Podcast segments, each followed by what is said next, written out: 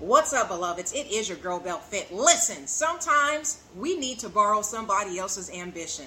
Just like you borrow faith, you need to be in a room with people who inspire you, people who challenge you, people who make you want to be a better person. You see, sometimes we actually kind of water down our tenacity, not because we're not motivated, but because of the energy that the people in our environment contribute. You see, when you're in the room with people who are making big moves with their life, people who are talking big numbers, big things, contracts, traveling, all this good stuff, that energy, that ambition, it rubs off on you too. It's hard to want to be average. It's hard to settle for mediocrity when you are always around great people doing great things. So I want to challenge you to reassess your circle.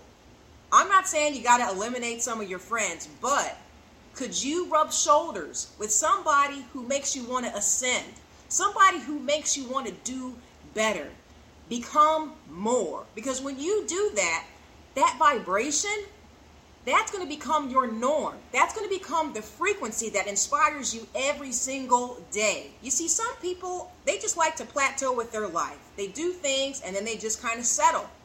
But when you are in the room with people who are talking about the future, people who are talking them numbers, people who are talking about making big impact, making a difference in the world, all of a sudden, your creative juices start to flow. All of a sudden, you are becoming inspired.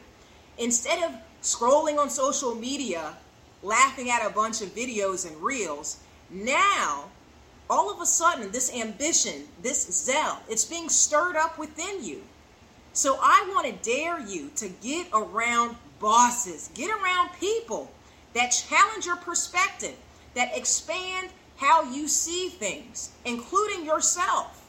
So, with that said, stay spirit led and may God bless you always in fitness, health, and in spiritual wealth. I am your girl Bell Fit, and we are the Black Sheep Believers. I'll talk to you soon. Ciao.